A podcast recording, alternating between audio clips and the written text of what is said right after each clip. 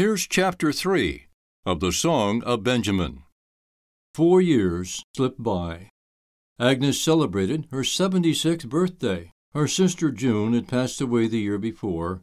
She did not feel much like celebrating anything. Growing old is not for the timid. Some day she thought she'd like to find whoever said these were the golden years and give him a piece of her mind. BJ had shot up. At 15 years old, he was just over six feet. He was still on the thin side, but he had become a good looking boy. This was the trouble when it started. Teens seemed to become deranged when they turned 13 or 14. Hormones rage, and kids who used to be agreeable become disagreeable. They say things that shock their parents. Sometimes grades suffer. Preoccupation with how they look becomes paramount, especially among girls.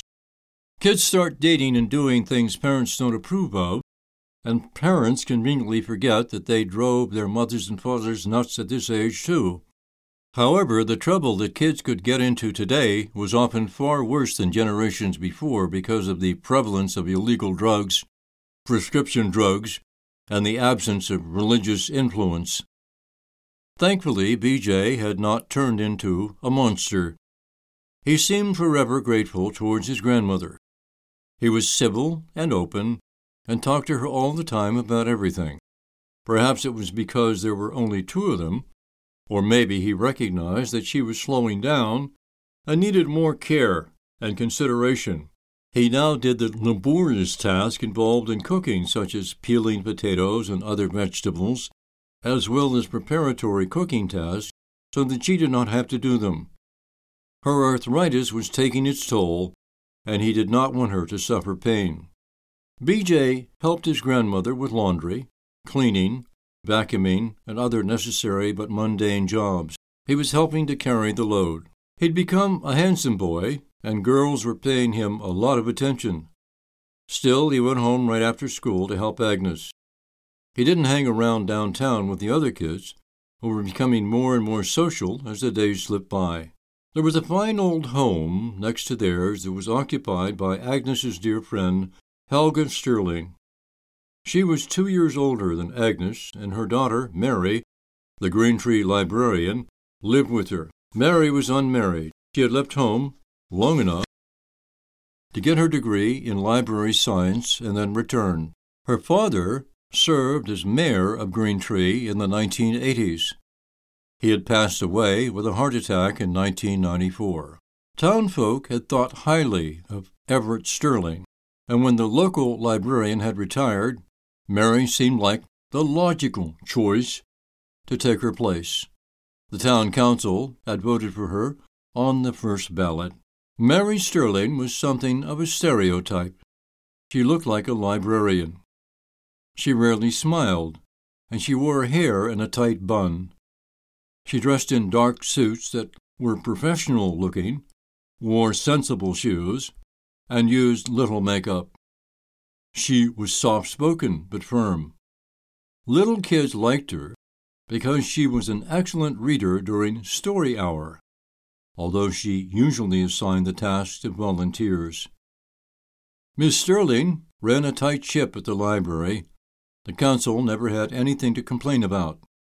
She stayed within her budget, avoided asking for things that were flamboyant or expensive, and did her best to make the patrons and her workers happy.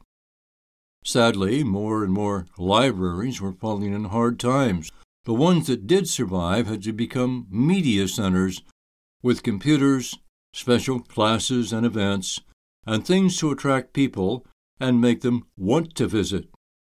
Green Tree Library was something unusual because it was the largest library in the county, and the desire to read in mid America was still strong, particularly in more rural areas where the internet Laptops and cell phones did not yet dominate every waking moment.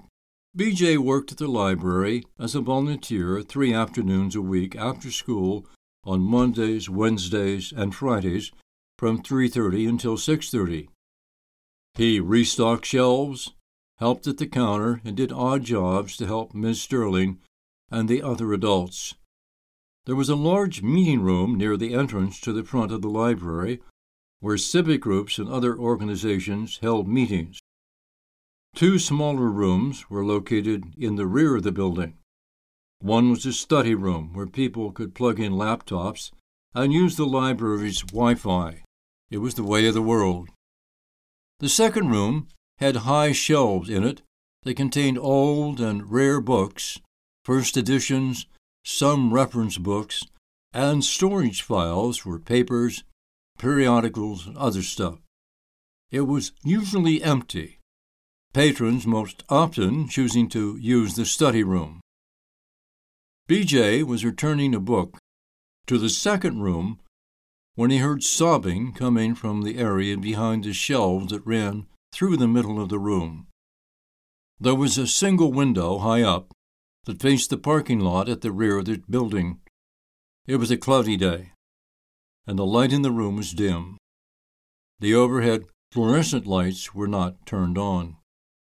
Hello, BJ said. The sobbing stopped. BJ walked to the rear of the room and saw Mary Sterling sitting in a chair, holding tissues in her right hand.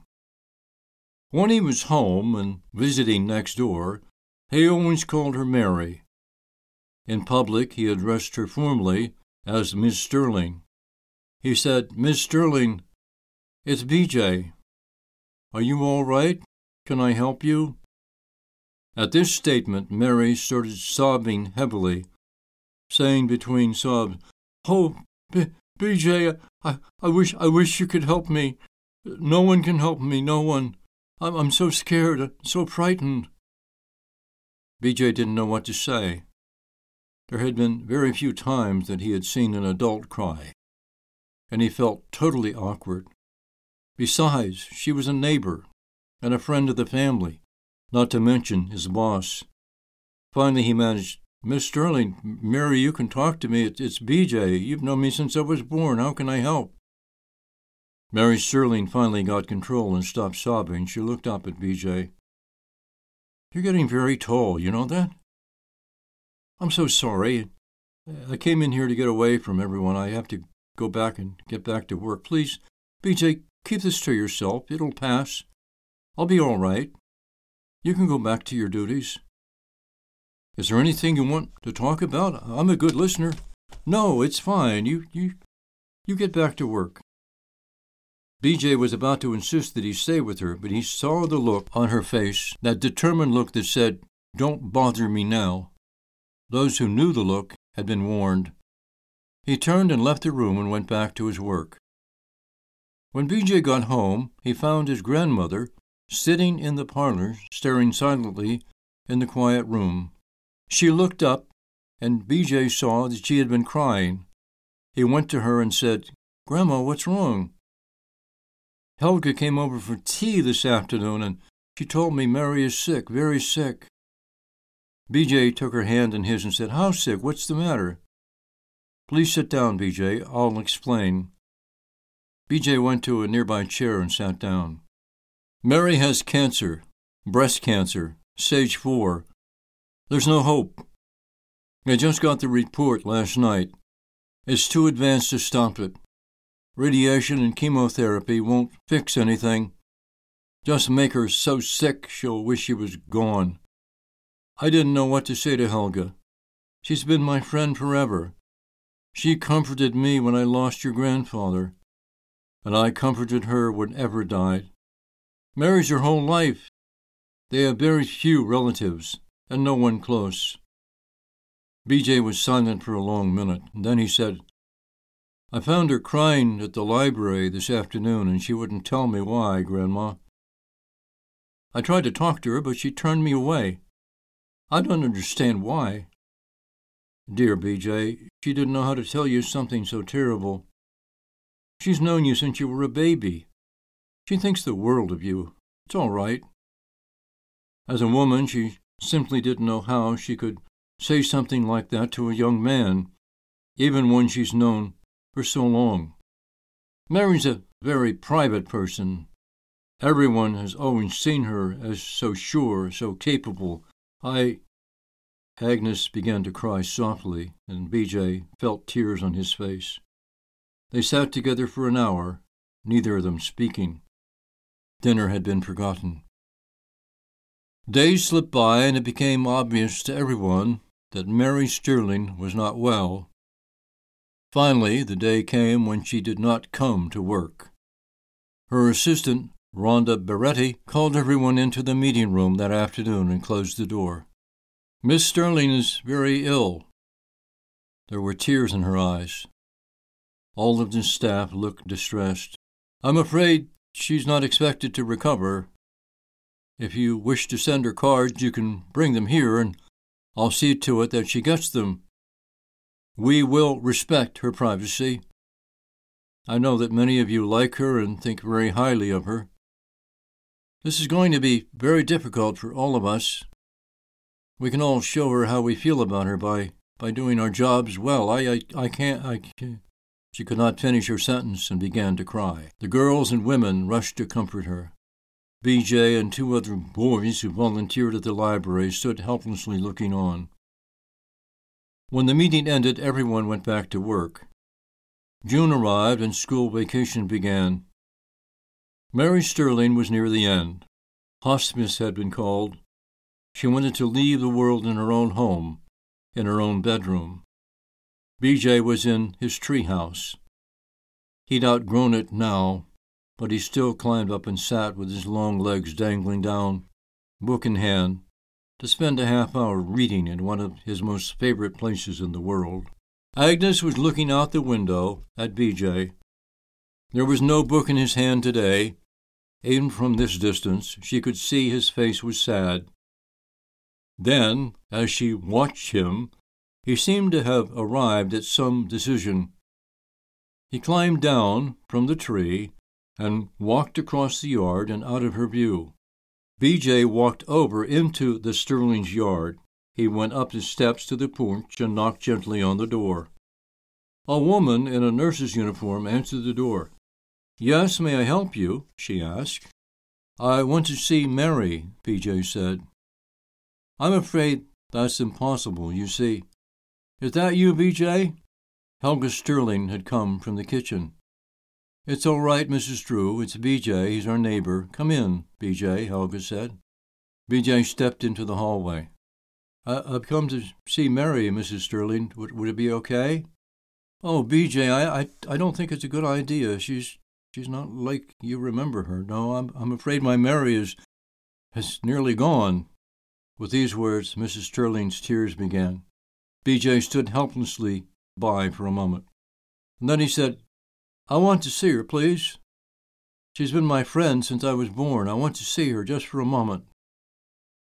Helga Sterling's tears slowed, but don't expect her to be as you might hope. She's unconscious. She has a morphine drip. It won't be long now. You know her room is at the top of the stairs. Go ahead, BJ. Say goodbye. BJ walked to the stairs and mounted them slowly. He opened the door to the bedroom and stepped into the room, closing the door quietly behind him. The woman in the bed bore no resemblance to the woman he remembered. Medical monitors beeped softly, and a metal rack held a bag of morphine. BJ's face glowed in the dim light. He stepped closer to the bed and gently sat on the edge to avoid hurting her. Then he began speaking in his young man's voice. Mary, when I was little, you read to me on our porch. You always loved to read. You're such a good reader. You taught me to love reading as much as you do. Books take us wherever we want to go. They bring us wonderful things. I'm going to tell you a story now. Once upon a time, there was a place where everything was perfect. There was no sickness. No one ever hurt. No one ever caught a cold. It was a beautiful place, so beautiful. There was a strange heat in B.J.'s hands. He placed them gently on Mary's right hand, so thin, lying on the sheet. In this place there lived the Master, the Master of all things. B.J. softly continued his story. When he finished, he stood up, bent over, and gently kissed her forehead. He turned, opened the door, and went down the stairs to the foyer. Mrs. Sterling and the nurse were in the living room. Helga looked up. Did she speak to you, B.J.? No, ma'am, I spoke to her, though. Did you tell her goodbye? No, I didn't say goodbye. I told her a story like she did with me when I was little. Dear BJ, that was sweet of you. Thank you for coming to see her. It means so much to me. Please ask Agnes to come over soon. There's not much time. I will, Mrs. Sterling. BJ went through the front door and down the steps. When he entered the house, he found his grandmother in the kitchen. Agnes looked at him. Did you see her? Yes, Mrs. Sterling wants you to come over. She says there's not much time. Were you able to speak to Mary? Can she talk? Agnes asked. BJ looked at his grandmother for a moment and then said, I told Mary a story like she used to tell me when she, I was little. Agnes said, What kind of story? I told her a good story. When she told me what she thought was a really good story, she used to call it a keeper, remember? Agnes smiled. I'd forgotten. Mary said that, like catching a big fish and keeping it. What was your keeper about, BJ? BJ had started to turn away to go down the hall toward the stairs and up to his room. He turned back and said, It was about keeping Mary. What do you mean?